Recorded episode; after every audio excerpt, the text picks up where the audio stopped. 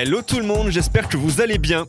Toujours très heureux de partir en voyage avec vous chaque semaine à bord de l'Insolitech afin de découvrir les faits divers les plus fous de la semaine. Si vous êtes nouveau et que vous ne connaissez pas encore le principe de l'émission, attrapez un sac, mettez vos chaussures, votre manteau et suivez-moi. Je vous emmène découvrir les informations les plus improbables parues dans l'actualité de ces derniers jours. Un programme qui risque fort de vous redonner foi en l'humanité, ou pas, à vous de voir. Vous êtes prêts? Alors c'est parti, l'aventure nous attend. Trois informations seront traitées aujourd'hui.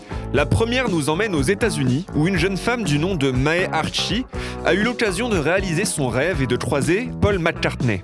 Juste là, rien de bien surprenant, on est juste très content pour elle. Là où c'est original, c'est que cette dernière ne s'est rendue compte de tout ça qu'une fois rentrée chez elle. Vous ne comprenez pas? Bon, je vous explique. La jeune fille, alors âgée de 17 ans, était en vacances à New York.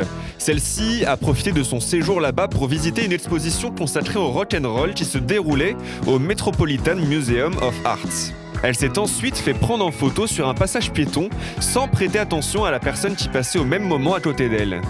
Ce n'est qu'à son retour chez elle dans le Connecticut que la jeune américaine a décidé de poster les photos de son voyage sur TikTok et qu'elle s'est aperçue qu'un homme s'était incrusté sur ses photos de vacances. Et ce n'était pas n'importe qui. Elle raconte même être restée assise dans sa chambre à regarder la photo sans pour autant réussir à mettre un nom sur ce visage. Assez bizarre puisque Mae est une grande fan et qu'elle sortait tout juste d'une exposition où il figurait. Après coup, forcément, celle-ci regrette de ne pas avoir pu discuter avec l'une de ses idoles. Mais cette photo insolite est maintenant imprimée et encadrée. Elle pourrait même trôner à côté d'une autre photo mêlant des Beatles et un passage piéton. Enfin, c'est une idée. Direction l'Angleterre maintenant afin de découvrir une nouvelle manière de gagner de l'argent.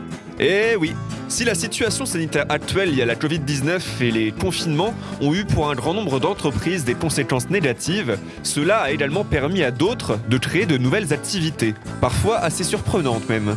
C'est le cas d'une fermière de la région anglaise du Lancashire, Dot McCarthy, qui a récolté une jolie somme en louant ses chèvres à des particuliers désireux de faire participer ces dernières à leur réunion Zoom.